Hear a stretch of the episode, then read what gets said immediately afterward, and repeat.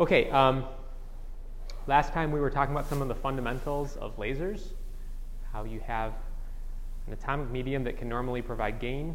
If you pump it to have an inversion, you can, sorry, normally has absorption, pump it to have an inversion, you get gain.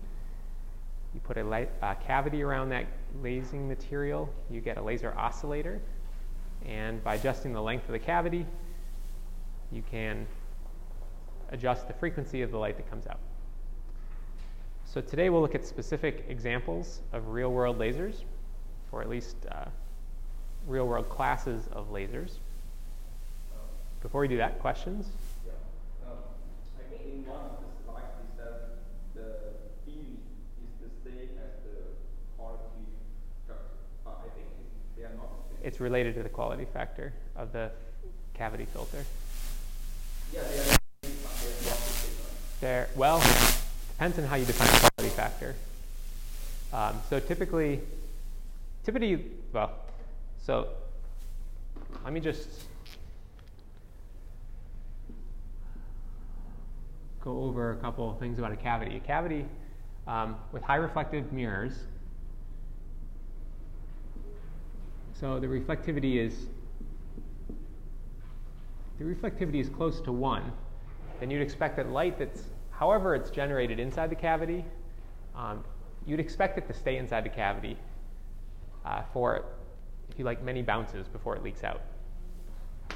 That's the same as saying there's a high cavity buildup factor, and your homework, which is due next Monday, so even though we don't meet on Wednesday, we have homework due again next Monday, is to calculate the finesse, show that it gives these relationships. So you can work out the, the exact form of the finesse. Um, but it's related to, on average, how many times the light bounces back and forth between the mirrors before it leaks out. So if you think about sort of a photon of light watch it bounce back and forth between the mirrors, at some point it leaks out. It has a probability every time of leaking out that's given by the transmiss- transmissivity of the mirror. Um, so the finesse is a measure of how large this buildup is in the cavity. And I think it differs from the quality factor by like a factor of pi, or pi over 2, a numerical factor.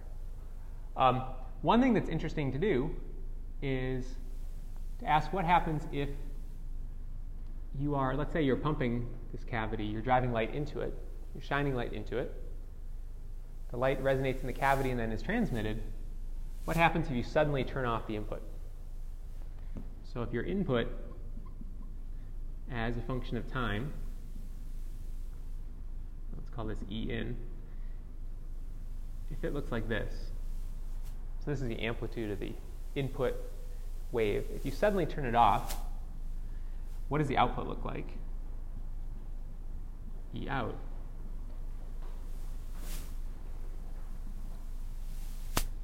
As a function of time. So, assuming you started in the steady state, um, and if this is what's called an impedance matched cavity, you get no reflection and all the light is transmitted through. So the output would be the same as the input in that case. What do you think happens when you shut off the input? Yeah, it's going to have this sort of exponential decay. So the quality factor is going to be the number of optical cycles before this decays to 1 over e of its initial magnitude. I'm sorry, the number of round trip cycles.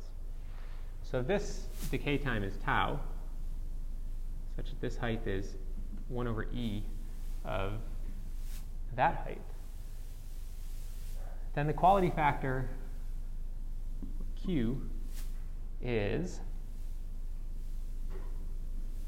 that decay time divided by the round trip time, uh, c, 2L over c.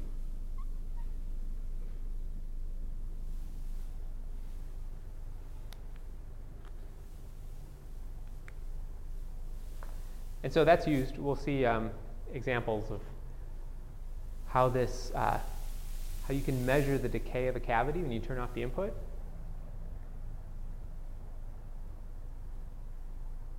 That decay is determined by how much of the light leaks out of the mirror on each round trip. Okay, you just have an exponential, you have a fraction of it leaking out on each round trip, so you have an exponential decay. If you have molecular absorption in here as well, that also contributes to the decay, because after each round trip, you lose some power. Okay, so what you can do is you can measure the decay rate of a empty cavity, and then you can put some material in, measure the new decay rate, and the difference gives you a measure of the effect of the material you put in the cavity. So we will look at that uh, in later lectures. So the quality factor is, um, it can be the same or not the same as the net, depends on how you define it. Well, so it's proportional to the finesse in this in the limit where these uh, reflectivities are near one. Okay. And it's proportional with a factor on order of unity. So it's a little bit hand wavy to say they're the same thing. Are there any other questions? That says 2L over C, where L is the cavity length. So 2L is the round trip distance. Dividing that by speed of light gives us the round trip time.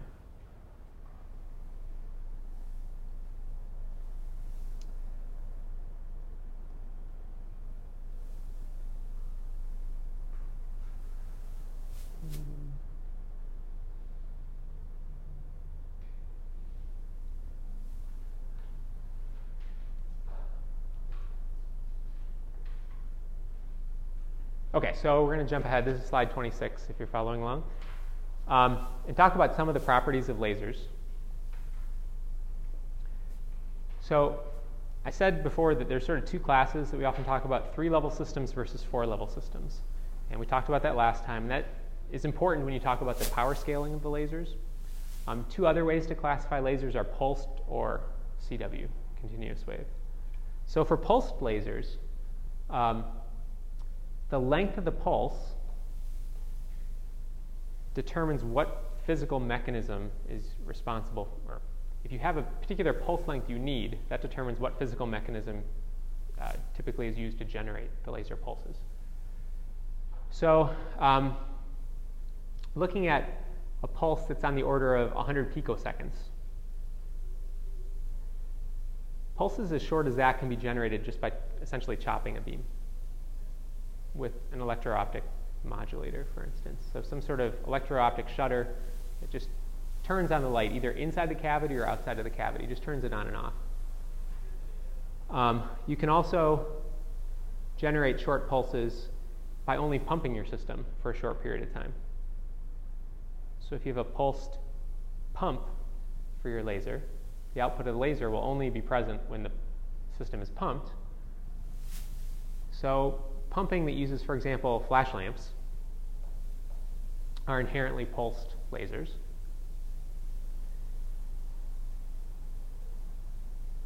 Um, Q switching. We talked about. Did we talk about Q switching at the end of class last time? Q switching is a method of um, blocking a cavity and allowing its uh, its gain to build up as you pump it, and then unblocking it and allowing all the power that you stored to leak out in a very rapid pulse. Uh, that can also get down to on the order of 100 picosecond pulses. In order to get shorter pulses than that, you need more sophisticated techniques. One of the more sophisticated techniques is called mode locking. So, mode locking involves controlling the phase of different longitudinal modes of the laser. So I said last time that if your gain profile for your laser, so gain is a function of frequency, if that were larger than the cavity line width,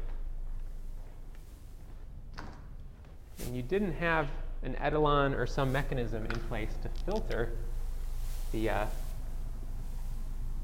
the laser power such that you only had a single mode, what you'd expect is that the combination of this type of comb filter produced by the cavity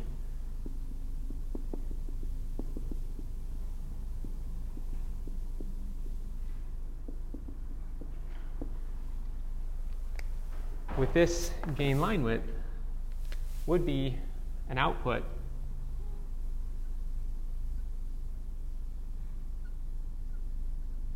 from your laser that looks like this. So this is, uh, let's call this the output, spectral output power. So it's plotted as a function of frequency. What do we call a laser that has these multiple frequencies coming out of it? So this is a multi-mode laser. Okay? And normally each of these frequency spikes can be thought of as an independent, essentially an independent light source, an independent laser that are all traveling together along in the same beam. If, however, you can arrange for the phase of each of these different waves represented by these different uh, power spikes, if each of those can have a fixed phase relationship, then we can consider what happens when these fields add up coherently. Okay, if they're all independent sources, they add up incoherently, and we don't get regular repeating constructive interference. So, what if you have sine waves at a variety of frequencies that are equally spaced? And those sine waves have a fixed phase relationship, meaning they're each ideal sine waves. What do you expect the superposition of those to look like?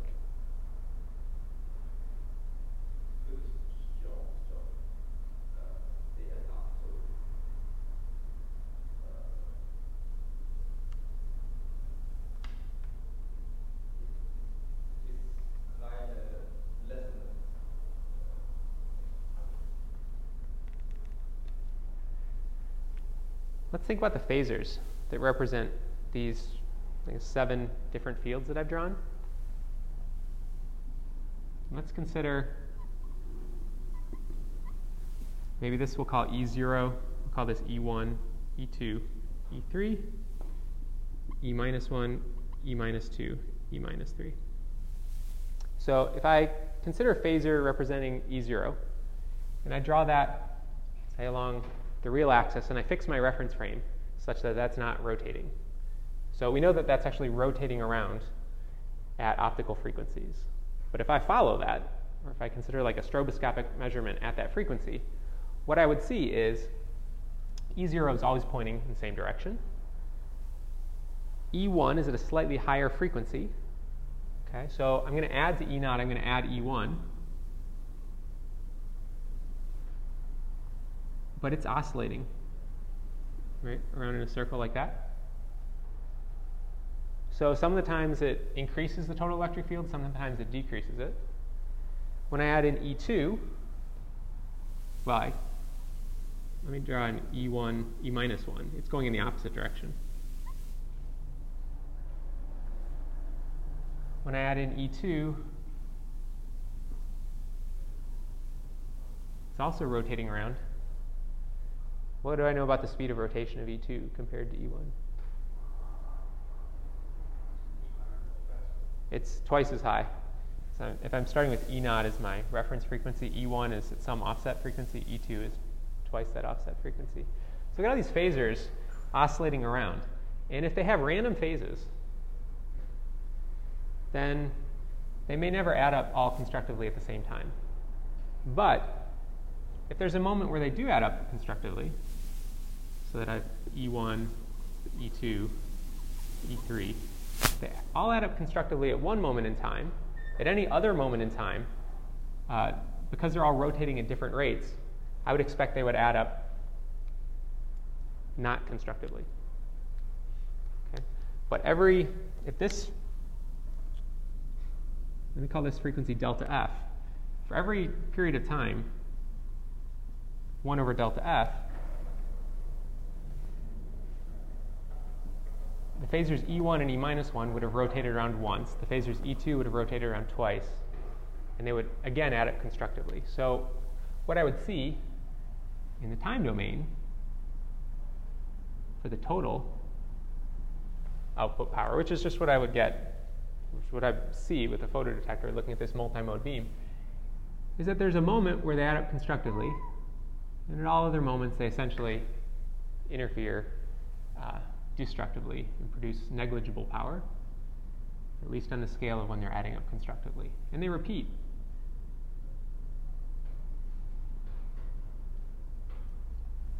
at regular intervals. That's called mode locking.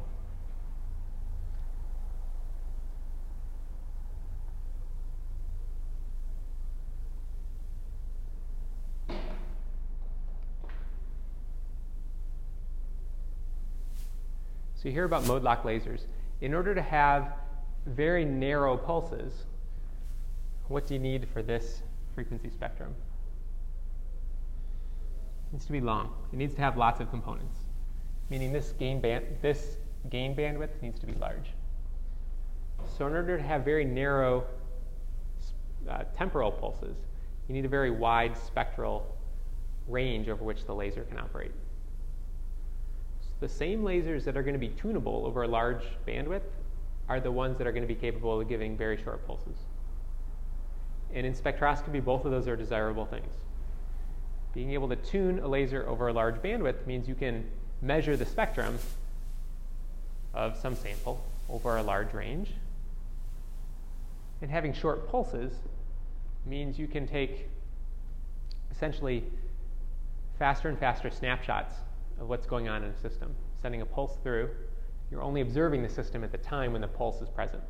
So if you can get that uh, pulse duration down under the order of femtoseconds, you're getting a very quick and fast snapshot of what a system is doing. It's great for measuring dynamics, uh, for measuring rapid processes.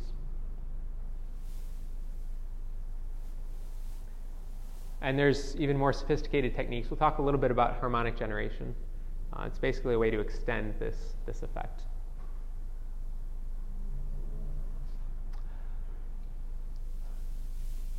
Okay, so that's just a little bit about uh, pulse width and tunability. And other properties of lasers that we care about are the wavelength they operate at, uh, maybe the peak intensity.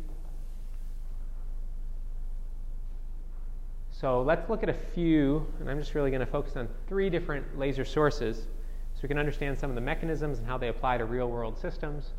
Uh, the ruby laser I chose for historical purposes. This is the first laser demonstrated optical lasing.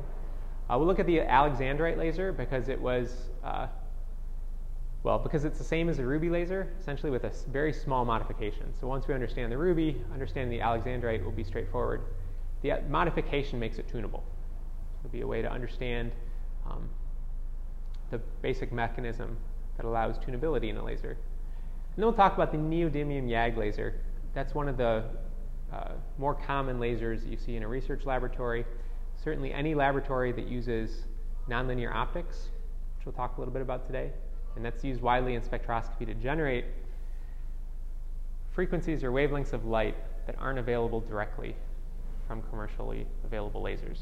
Um, so neodymium YAG lasers are the most common source uh, for driving nonlinear optics experiments.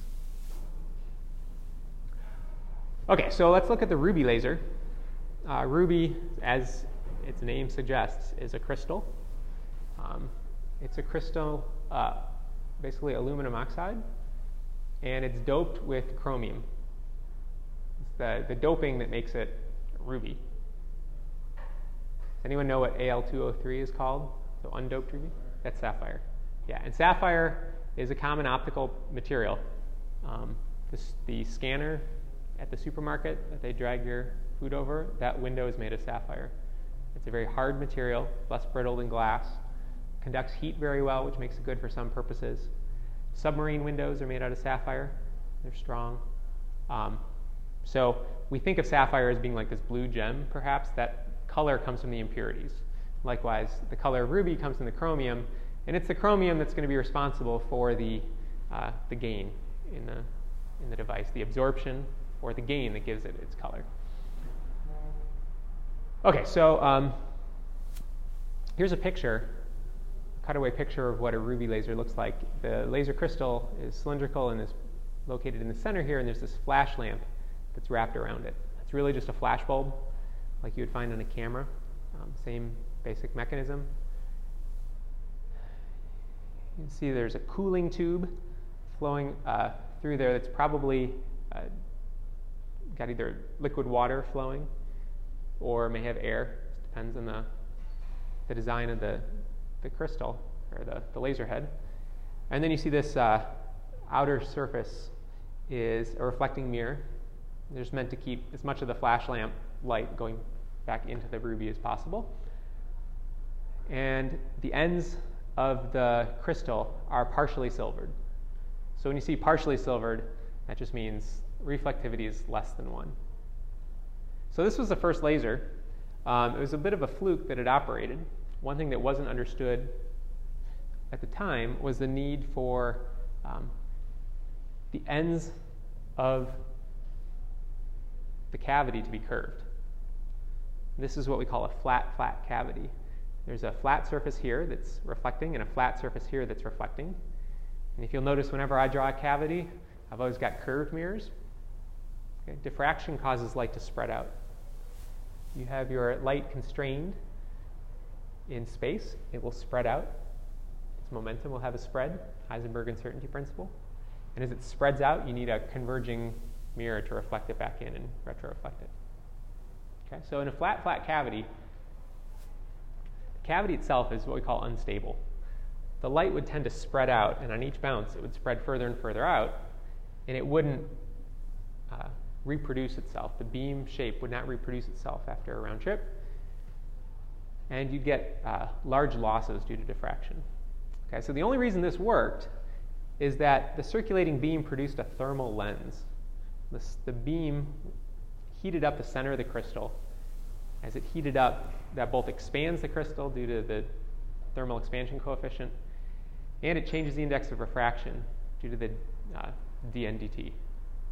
Both of those things act like lenses, and having a focusing lens inside of this is equivalent to having curved mirrors. So it's a bit of a, a fluke that it worked. Um, so the, the, laser comes out this partially silvered mirror surface. So we call that the output coupler. Now inside the Ruby, what we've got is these different energy levels. The flash lamp is pumping the system from the ground state to the excited states.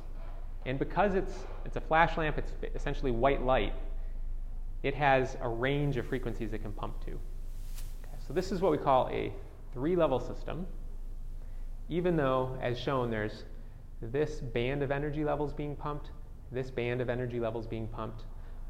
All of that is considered the third level that is being pumped to.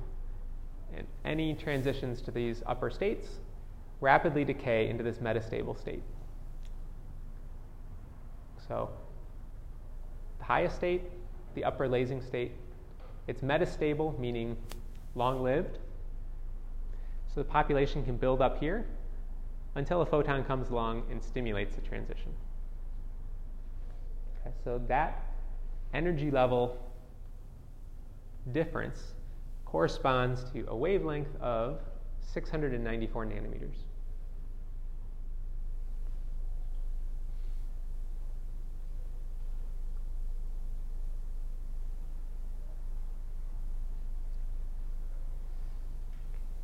So that's the ruby laser. The alexandrite laser uses the same basic uh, material, uh, except there's beryllium doped into the aluminum oxide crystal lattice. And the presence of the beryllium causes there to be uh, a spreading of the ground state energy level. There's essentially um,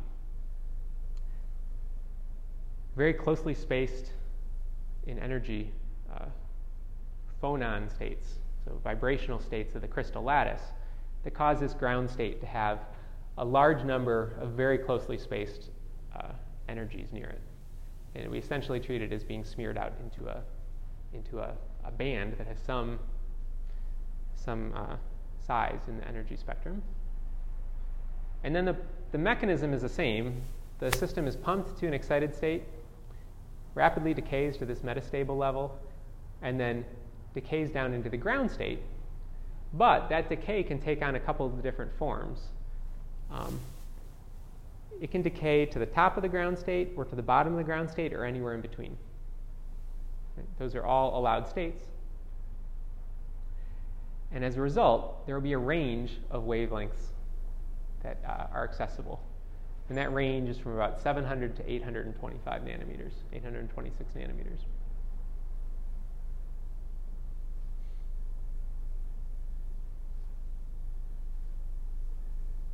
And so the way that uh, this system is tuned is with a prism inside of the laser cavity. And so what you can see here is the dispersion of the prism causes different wavelengths. So you have different uh, output angles of the prism. And a reflecting mirror, which needs to be aligned to retroreflect the light, will only retroreflect light at one particular angle. So only one particular wavelength uh, will be retroreflected and pass back in and resonate in the cavity. Other wavelengths don't make it back in, that's treated as a loss. Okay, so if your loss is larger than your gain, you don't get lasing. But for this one particular wavelength, we have low loss, high gain, and we get lasing. How could this be tuned? I mean, so that narrows it down to a specific wavelength. How could you tune which wavelength? Lasers. Tilt the prism, yeah. So you physically rotate the prism. So if you see a, a tunable laser, oftentimes there will be a little micrometer sticking out the top of the laser. As you're turning it, you're probably turning a, tr- a little uh, stage that holds the prism. Tilt it a little more, you get lambda 2 to retroreflect.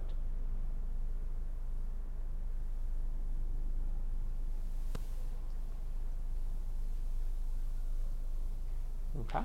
So let's go on to another laser. We're going to talk about the neodymium YAG laser. All three of these are what we call solid state lasers. They're, they're crystals. Um,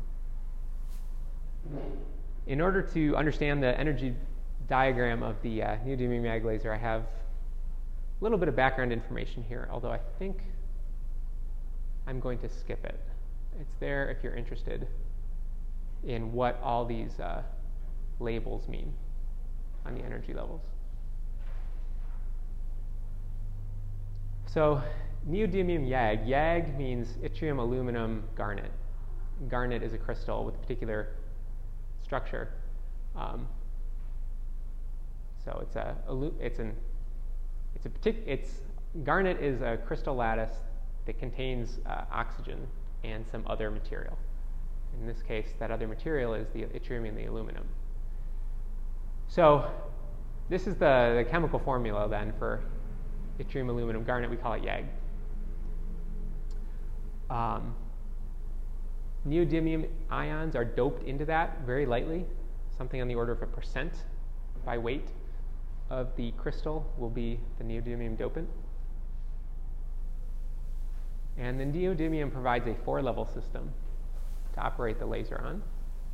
So there's the ground state down here, and there are all these uh, discrete energy levels. These correspond to different um, orbital angular momentum states of the outermost electrons. So the system will get pumped into upper states. Which upper states is not so important. Those upper states will rapidly decay into this metastable uh, 4f 3 halves state. See the slide previous if you're interested in what the 4 and 3 halves mean. They relate to the uh, amount of spin in the, uh, the amount of spin and the amount of angular momentum. So this is a metastable state.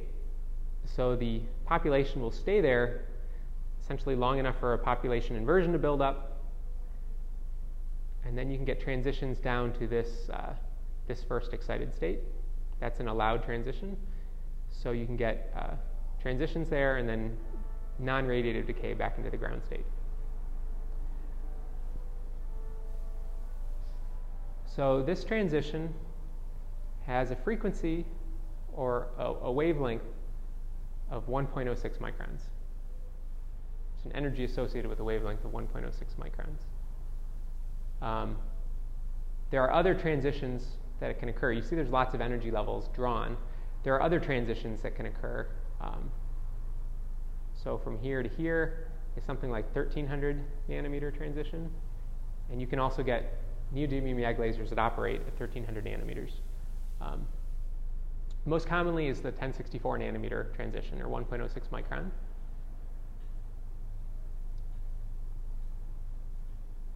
Can someone remind me what one of the disadvantages of a four level system is and what one of the advantages is? Okay, so the energy we're extracting from this upper state is not the full energy of the upper state. Unlike the ruby or the alexandrite, where the decay took it all the way down to the ground state, it now only takes it down to this state. So we get less energy out in the photon relative to a three level system. So that's an, a disadvantage. So this state can always be thought of as being de- uh, depleted, and this one will always then have an inversion. So we're never going to deplete the population inversion. So the system is much easier to make lays. The threshold pump power is much lower. Um, okay, so let's see. The transitions occur, the pump transitions occur um, from fairly narrow energy bands to other energy bands. And so typically, rather than blasting this with a flash lamp, which you can do, and it's having photons in the whole range of energies, oftentimes what you do is pump it with a diode laser. So diode lasers at 808 nanometers correspond to uh, th- pumping into this state. You can pump at 980 nanometers, which is this state. So there's a few different uh, wavelengths at which you can efficiently pump. Is it only the neodymium electrons that are getting pumped up? Mm-hmm. It is. So, what's the quantum efficiency if you pump with 808 nanometers and extract 1064? Yeah, it's about 80%. It's uh,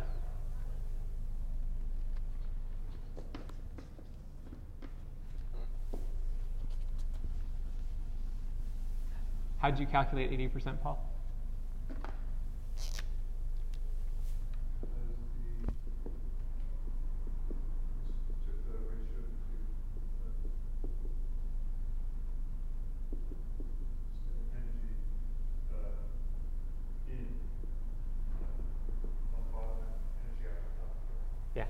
So energy is hc over lambda, energy of a photon. So the HCs are going to cancel out. And the quantum efficiency then is going to be the ratio of the pump wavelength to the ratio uh, to the uh, output wavelength, or 800 nanomet- 808 nanometers divided by 1064 nanometers.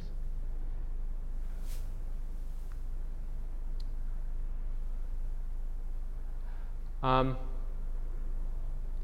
this transition from this upper state, I said this upper state was a metastable state. It's long lived. That's one of our requirements for lasing. It's less relevant in a four level system, right? Because you always have low population in the lower state. So you don't need much population in the upper state. So it doesn't need to uh, build up much inversion. But uh, it is classically forbidden. This is. Uh, transition with no angular momentum change. But the angular momentum can be given off in a, in a crystal lattice vibration, and the energy can be given off in a photon. And so that combination allows a very weak or a very slow transition to occur. It's very improbable, but it can occur. And because of that, if this transition is unlikely. This lifetime is long. If the lifetime is long, the frequency bandwidth is what? Wide or short? Short. Very narrow frequency bandwidth. that gives rise to a very narrow frequency, narrow line width laser. These typically are operated in single mode operation. Um, cavity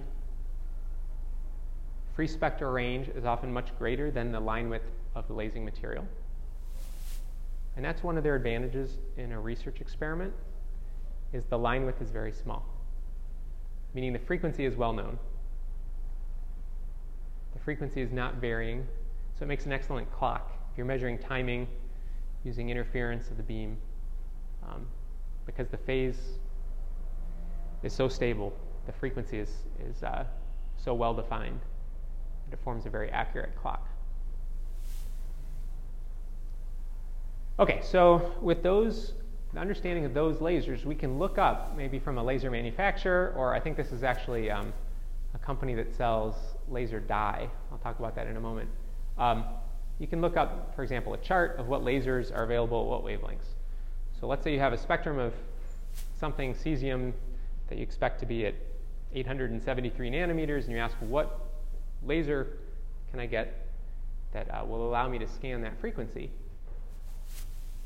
This chart shows the lasers available. Um,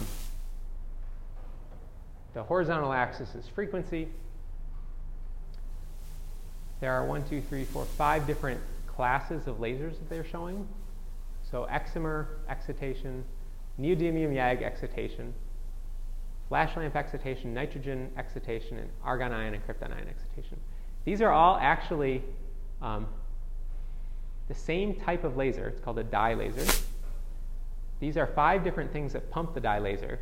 And each of these little lines represents a different mole- molecular dye used in the laser. So when I'm saying dye, it's DYE. It's just like food coloring, that type of dye. And you can get different different chemical dyes to put into your laser, and they laser at slightly different frequencies, and depending on what you pump them with, you get different output wavelengths. Um, so the dye laser is one very tunable system. We'll look at a couple others. And we'll start in the UV and work our way towards the infrared. Okay, so in the UV and invisible, we have dye lasers and we have what's called rare earth ion vibronic lasers. Uh, for all intents and purposes, this means uh, titanium sapphire lasers. Have you ever heard of TiSAF or TiSapphire laser? That's what this is. And let's look at uh, what these lasing materials are. So a dye is some sort of complex organic molecule with lots and lots of bonds. A common one is shown here. There's its chemical symbol It's known as rhodamine 6G. We could go back to this plot, and if we could read it, you could find rhodamine 6G is one of these lines. Right? It appears here, it appears here, here. So that's one particular molecular dye. There's others.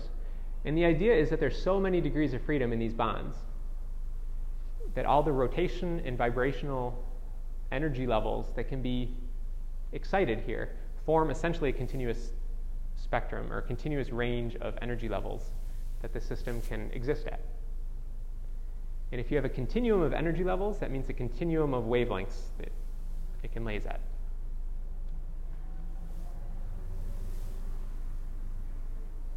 So here is a plot of the fluorescence of rhodamine 6G when pumped at 480 nanometers. So that means you have a 480 nanometer la- laser. I believe that's a, a line of the uh, argon ion laser. It's being absorbed by this dye. So think of some fluid, maybe in a glass cell, or we'll see uh, maybe just freely flowing in laminar flow. The, la- the 480 nanometer light's passing through it. It's absorbing that. And then you look at what comes off, what fluoresces. This is the spectrum. You'll notice it's not a discrete set of lines the way we had for atomic spectra. It's got this broad range of wavelengths over which it can emit light at. Uh, why is there no emission below this point? Is there just not data there? Is that real?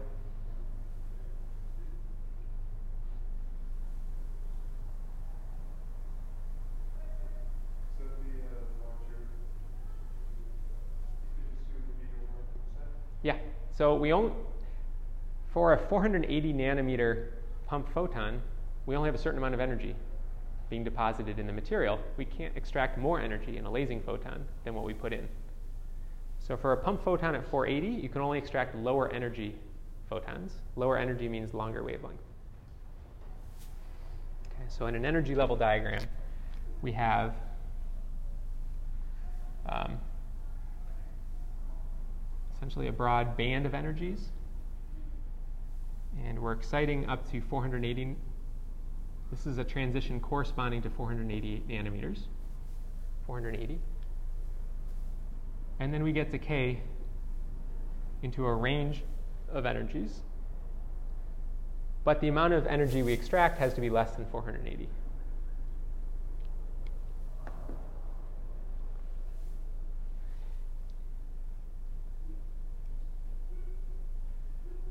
So here's the uh, similar spectra for a number of different dyes.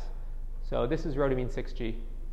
I mentioned, I use that as an example. It's one of the more common dyes. You can see it's got a much uh, stronger uh, emission. I guess this is an emission line. And you can see at different wavelengths, there are other dyes that are more efficient. So these dye lasers will use one of these dyes circulating as a fluid. And depending on the wavelength you want to operate the laser at, you'll use a different particular dye. Um, they can be pumped. There's a variety of ways they can be pumped. We saw in that chart there were five different classes of pumping. Um, common ways to pump them are with a flash lamp. Because they'll also absorb a broad spectrum of light, you can pump them relatively efficiently with a flash lamp. Whereas if they only absorb discrete, very discrete frequencies, you're probably better off pumping with something that's uh, spectral energy is confined to those frequencies. They can be pumped with other lasers. So in any case, uh, what do we know about the wavelength of the pump compared to the wavelength of the output? The pump wavelength has to be longer or shorter? Shorter. Right. So if you want to use this in the visible, say at 500 nanometers, you need to pump it at a frequency below five or wavelength smaller than 500 nanometers.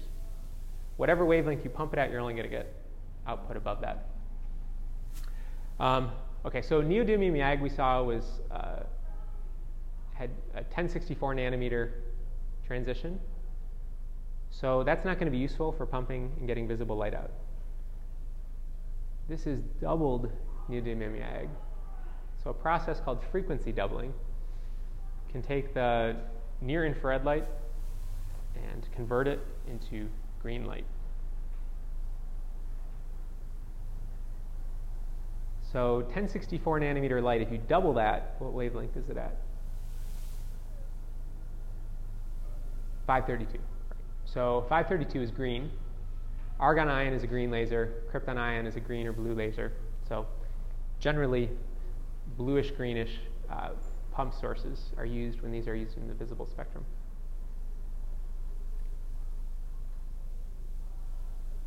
Uh, let's skip that. So there's a couple ways that the uh, dye can circulate, and it kind of depends on how you're using the laser. If it's a CW laser, you're constantly pumping the dye and extracting light. And in order to avoid saturation in the dye, you need to always be replenishing the dye solution. And so that's commonly done by these so called liquid jets. Just think of it as laminar flow of the liquid across the, the lasing cavity. Um, okay, so you've got flowing liquid inside your laser. Doesn't that cause problems? Yes, it does.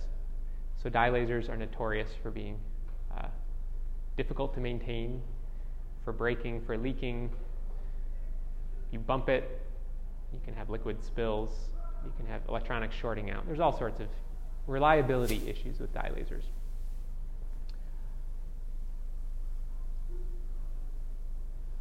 If it's pulsed, then you can have a slower flow of the liquid and still expect that um, from pulse to pulse, you're illuminating new, new unsaturated dye. Um, and so you can then often contain the fluid flow in, in some sort of uh, some sort of channel. That improves the reliability a little bit, but it decreases fluid flow and limits you to pulsed operation. So a couple things about pulsed operation. Um, the length of your pulse, delta t, can't exceed that of how of your pump pulse. So if you're pumping it with a flash lamp, your output's not going to be any longer than however long your flash lamp is on. But it's going to be longer than the radiative uh, decay rate of the upper state. And as a result, if you take the inverse of these times, that says the frequency bandwidth of your pulse is always going to be greater than the, uh, the frequency bandwidth of the pump, but always less than the spectral bandwidth of the dye.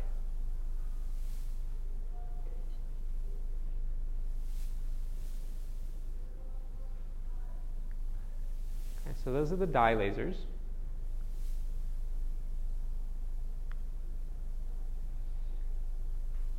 The rare earth ion vibronic lasers, or as I mentioned, the titanium sapphire is the most common example of this, uh, is a laser that it's a solid material, it's a crystal, crystalline structure with some rare earth ions doped into it. So the titanium uh, doped into a sapphire lattice. And just like the alexandrite laser, which is an example of this, the vibrations of the crystal lattice spread the energy bands and allow tuning. So these, compared to dye lasers, tend to be more efficient at higher wavelengths. Um, they're more robust, you don't have the issues with liquid, open liquid flowing around inside of your laser cavity. Um, you don't have the issues with the molecules dissociating when they're overexposed. Okay, so that's why the dye needs to continually be circulated and eventually needs to be replaced. So all of this allows them to be much more compact, robust, they're newer, and I think in Demtroder it states that they're less mature commercial product, but I think that's less and less of an issue. Uh, that might have been true 20 years ago, 15 years ago. Not such an issue now. So here's a list. This is from Demtroder that shows the uh, different rare earth ion vibronic lasers. So I highlight the Ti Sapphire here because if you look at the operating wavelengths that these can reach, um, if you're talking about visible, or near visible, the Ti Sapphire laser covers the largest bandwidth. So compared to some of these other, um, for example, the Alexandrite, which we said was covered about 100, 125 nanometer region of the spectrum, the Ti Sapphire encompasses that and, and expands upon it.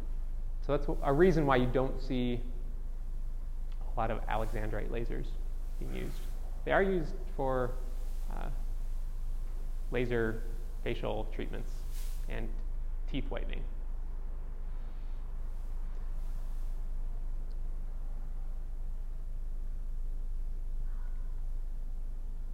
Okay, so next, going further and further into the uh, infrared, we have these quasi-tunable sources.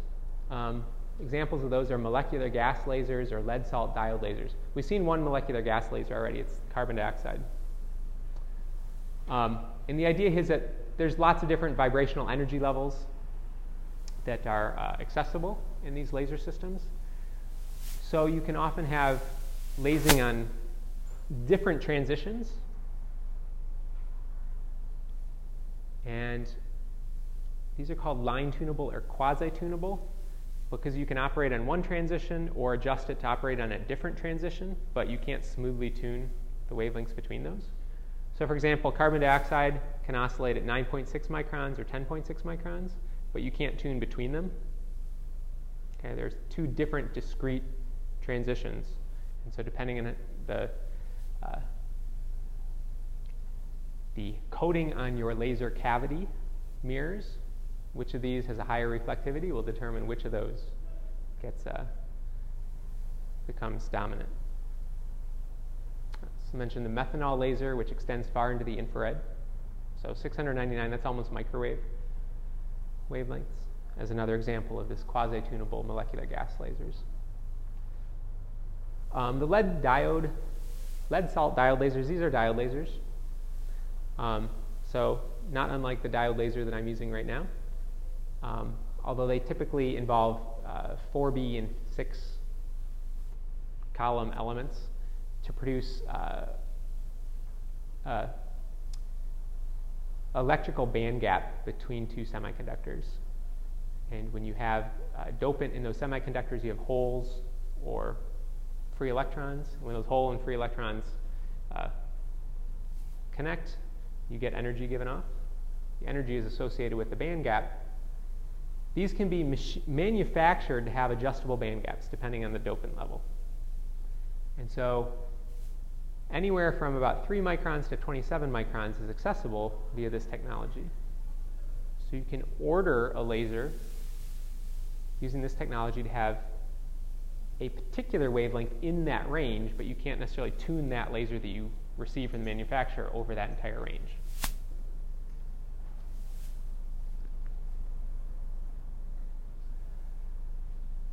Okay, so if we were to um, look at the range of wavelengths that are accessible using some of the lasers that I just introduced,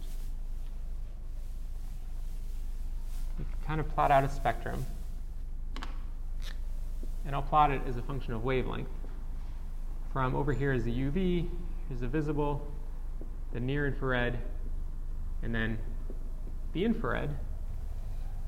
And in the UV invisible, we have some uh, dye lasers. We have, sort of over here in the near infrared, we have the Ti sapphire laser. It's usually written like that. It's a combination of atomic element names and, and words. And then over here in the infrared, we have some of these line tunable sources. So, what do you do if your experiment calls for scanning a range of wavelengths that is not under one of these curves? What if you need to scan somewhere over here at 600 nanometers? It's just below the Ti sapphire and just above the available dye laser, for example. Or what if you need to work out uh, scan wavelengths that are in the ultraviolet that aren't accessible by any of these? The most common way to deal with that is using nonlinear optics. Okay, so nonlinear optics involve a number of different processes.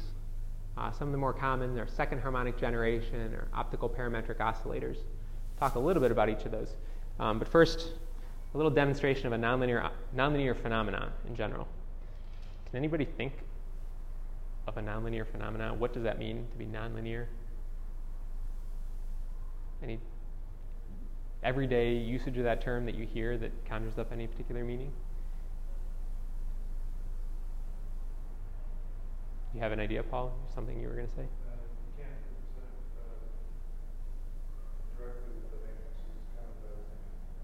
You can't. Yeah, yeah. So we have a lot of examples of things that have to be linear or, or approximations that this is true when it's a linear system, but we don't always talk about. Okay, so what does that mean? Um, so the origin of the term means that you have some some black box. You have an input and some output. I'll use sort of an electrical analogy where I'll call those voltages, but they could be whatever. It could be a pressure wave, it could be an optical wave, any, anything that you can measure that goes in and out. And if you plot the magnitude of the output versus the magnitude of the input, it's a linear system, you get a proportionality. So a nonlinear system, you probably figure out it's not going to be linear. Uh, but the more commonly used and perhaps a more relevant way to quantify when a system is linear or nonlinear is by talking not about the input and output, output amplitudes, but the spectral components. So if I plot V out, its spectral properties, when I drive the input,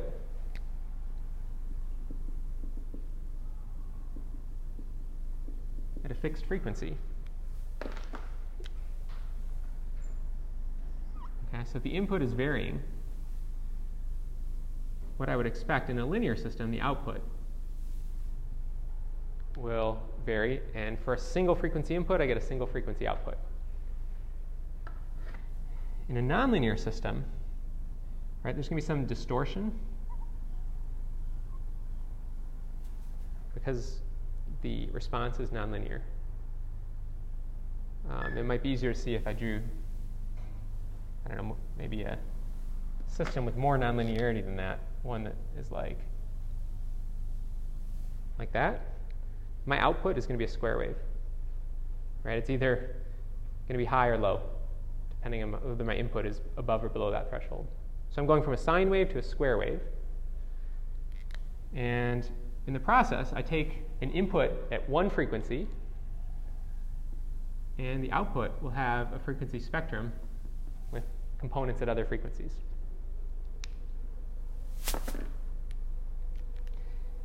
And that, by definition, is a system that's nonlinear. If the output spectral response does not match the input spectral response, the system is nonlinear. And yeah. Okay, so let's demonstrate this. The most common, commonly observed example of this is you pull up to a stoplight, you've got your windows open, someone's got the, their uh, kick-ass stereo pumping, but it's not really that kick-ass. The volume's just way up, and it's driving the speakers into their cages. And instead of hearing the music, you hear the distorted music. Right? That distortion is a nonlinearity. You're driving the system. It's supposed to be, say, making a nice sine, sine wave going back and forth, but it doesn't. It slams up against some rail and it stops. It can no longer continue to respond proportionally to the input. Okay, so let's do a sound example. Here is a real time spectrograph of my voice. Coming through this microphone right here. Um, so here's the amplitude versus time. Here's the spectrum. Right, and I happen to have emailed myself a uh, 60 second, one kilohertz sound file. Can anybody guess how big a 60 second 1 kilohertz sound file is when compressed with MP3 encoding? I thought it might just be a few bytes. Right? It's just a single frequency. It's 2 megabytes. So, I don't know. Okay, so let me play this at low amplitude. 1 kilohertz. Let me turn up the amplitude. Now, these speakers are crap right? So it's going to distort.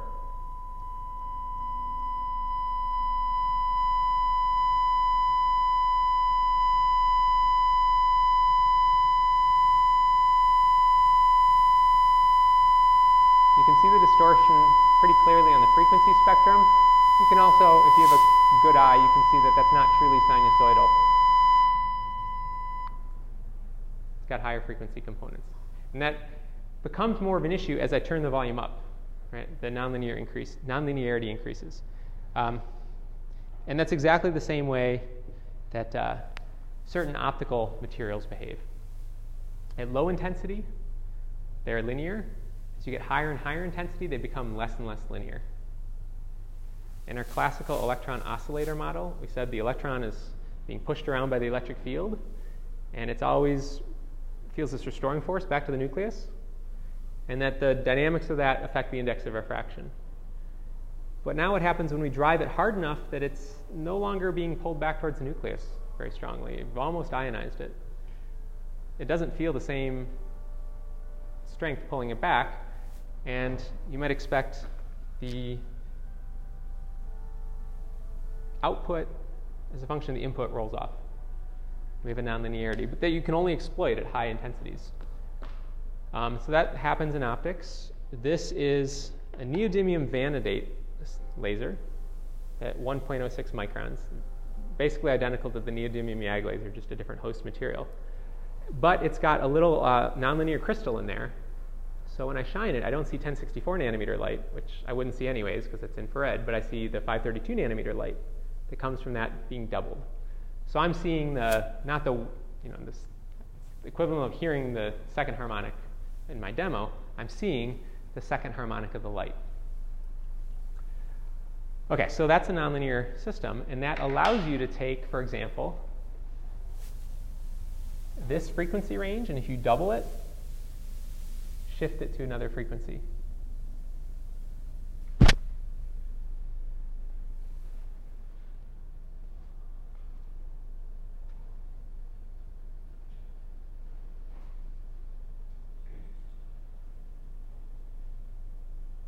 Okay, so here's the slide that shows what I just demonstrated, Jack.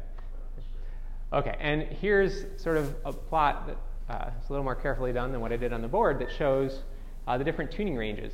So here's the very narrow frequency uh, neodymium YAG transition at 1064. Here's the doubled wavelength, and that can be used to pump a dye laser that would, uh, that would resonate, or would uh, emit at higher wavelengths than that. But you can also mix, superimpose this, uh, let me see, this neodymium YAG output with a Ti sapphire laser. So you take two laser beams, you interfere them, you get constructive interference once every time that their two frequencies uh, cause their phasors to line up. Another way of saying that is you get a beat note at the frequency difference between those two lasers, the sum and different frequencies. The sum frequency gives you shorter wavelengths. Okay, it's just another form of uh, nonlinear. It's the same nonlinearity. It's just instead of having one very intense single frequency wave, you have two that together drive the system into nonlinearity. And so this tuning range can be converted here by doubling, here by mixing with the neodymium YAG laser, um, to here by mixing this with the second harmonic of the neodymium YAG laser. Um, so there's all sorts of combinations of taking two different lasers and mixing them to shift their frequency to another, to another region of the spectrum. So the general requirement in frequency conversion comes from conservation of energy. And you have an interaction where you have, um, the quantum level, you have two photons, E1 and E2, that have energies E1 and E2. And those are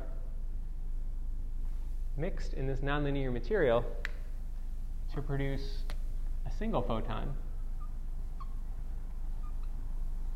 of energy E3,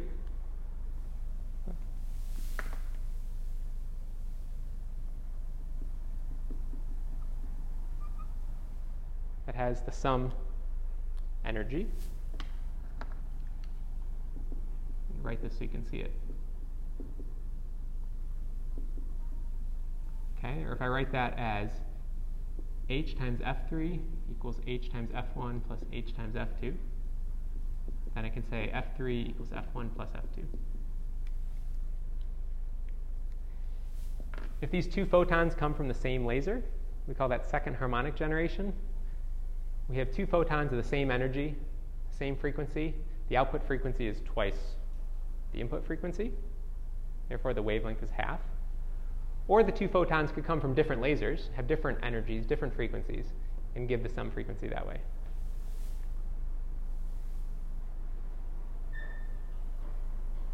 Okay, and that's, that's what these, uh, these mixings of the Ti sapphire and the neodymium YAG laser are.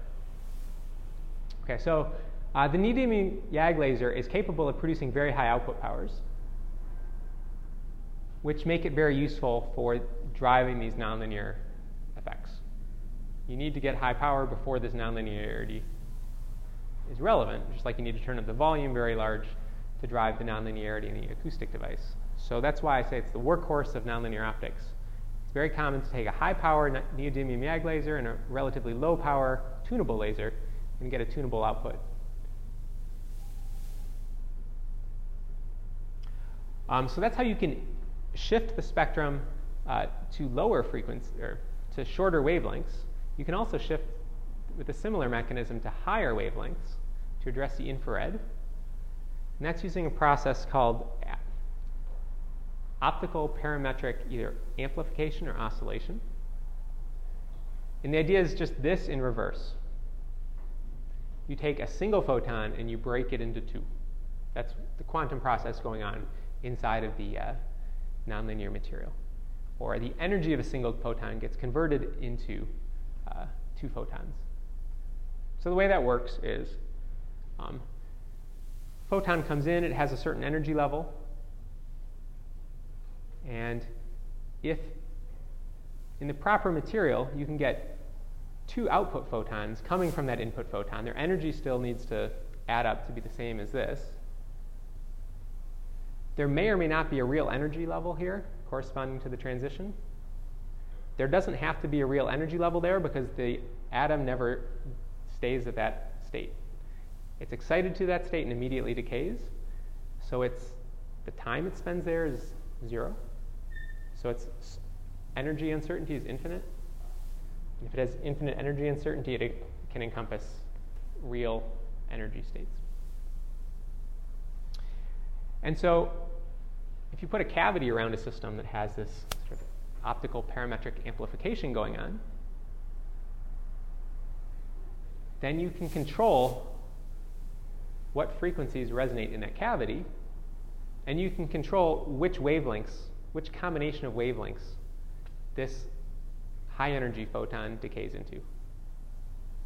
So as I've drawn it, there's an infinite number of pairs of output photons that can add up to give the same energy as the input photon.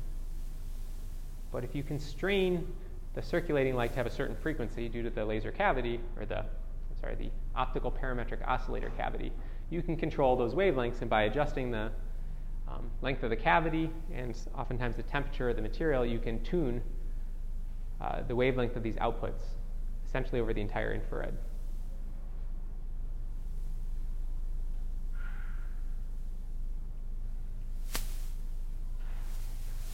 Okay, so for all of this, the magic is in the material. This, uh, this sort of black blob up here that has the nonlinearity. Um, there's a couple criteria that any such nonlinear material must meet. It has to be transparent at all the wavelengths you're considering. Right? Um, it has to have some amount of nonlinearity in it. So the response of the material, the index of refraction, needs to somehow change as the amplitude of the electric field uh, of the driving wave changes. And it needs to be possible to get the different uh, wavelengths of light that are propagating through the material to propagate at the same speed. If they're propagating at different speeds, then as you generate some of this uh, frequency converted light, as it drifts out of phase with the light that you're driving it with, the additional light you generate cancels out the light you had already generated. That's called phase matching. If you want to learn about phase matching, take, uh, or any of this, take 208 electro-optics, where we spend an entire semester talking about this stuff. Um, for our purposes, we'll just say there are these constraints that limit the number of materials that that can do this magic to a, a select number.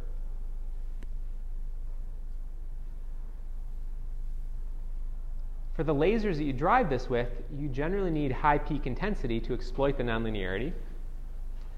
And that means a couple things. It means that you need to focus the laser light to very small spots to get high intensity.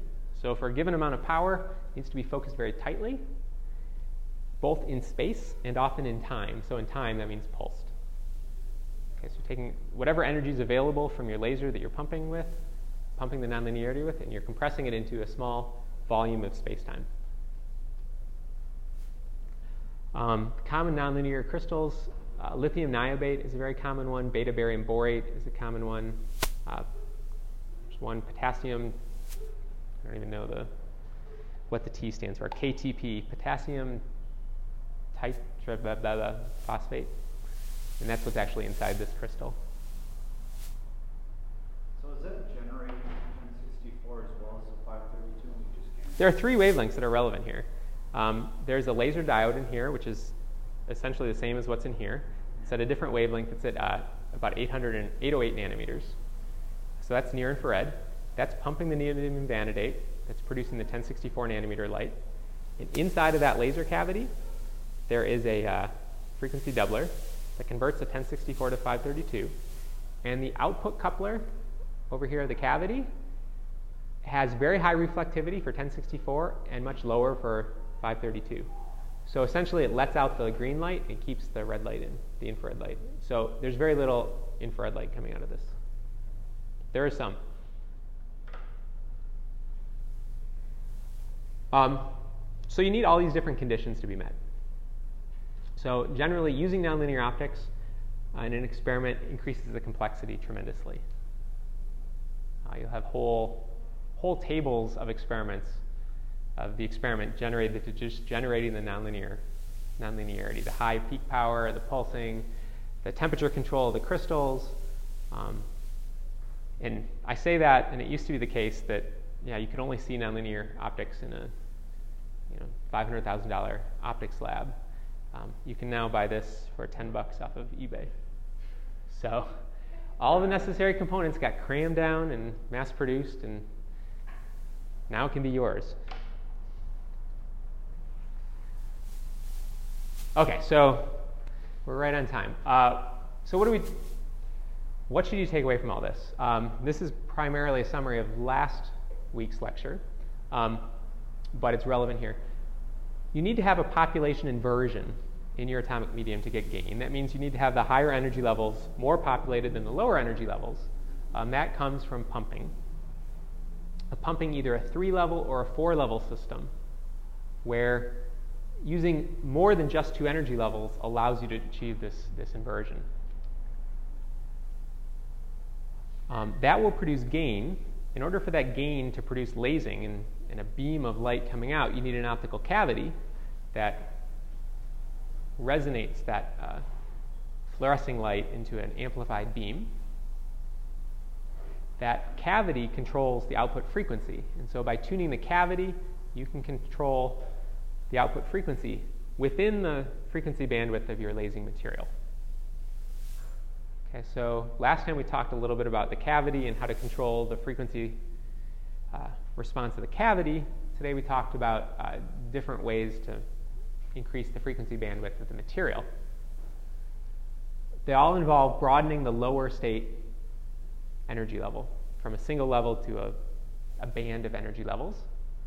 Um, that can be done in very complex molecules of organic dyes that have lots of degrees of freedom, so lots of different ways to store the energy at slightly different levels, or through this vibrational coupling of the energy levels to a, a crystal lattice, and lots of different phonon energies that, that make up a, a ground state band.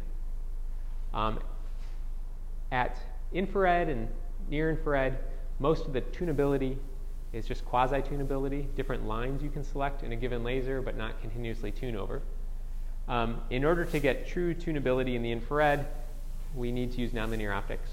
Um, generally, optical parametric oscillators that take a high energy photon and convert it into two low energy photons is used to generate tunable infrared light, and the opposite process is used to generate tunable UV or visible light. Any questions? Okay, uh, I will see you a week from today.